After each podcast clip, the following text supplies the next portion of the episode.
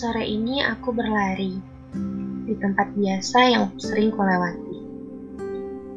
Tanah aku dilahirkan terkenal dengan keramahan dan kelembutannya. Tanah aku dibesarkan mengajarkanku kalau bertemu di jalan, sebaiknya menyapa. Punten, yang artinya permisi. Entahlah, apakah itu masih berlaku saat ini atau tidak. Nyatanya, sore ini tidak sedikit orang yang berlalu tanpa sapaan ketika berpapasan di jalan. Tapi, ada beberapa orang yang kutemui dan mengajarkanku sesuatu. Kulihat ibu-ibu cukup lama memperhatikanku. Setelah kukatakan permisi, beliau akhirnya melakukan hal yang sama. Ah, ternyata beliau sedang menunggu. Selanjutnya, kusapa seorang kakek.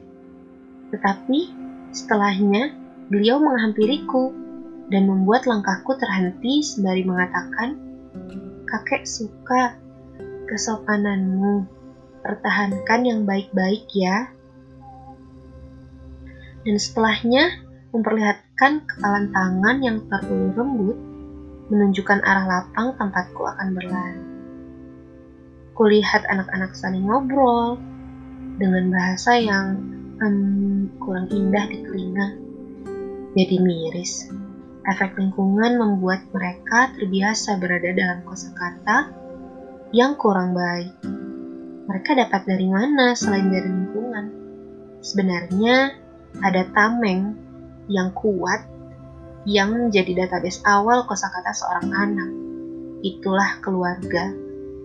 Yuk, calon ibu, calon ayah, biasakan untuk terisi dengan kosakata yang baik, mengisi otak kita dengan literatur dan literasi yang baik, karena kita sedang mendidik peradaban di rumah kita.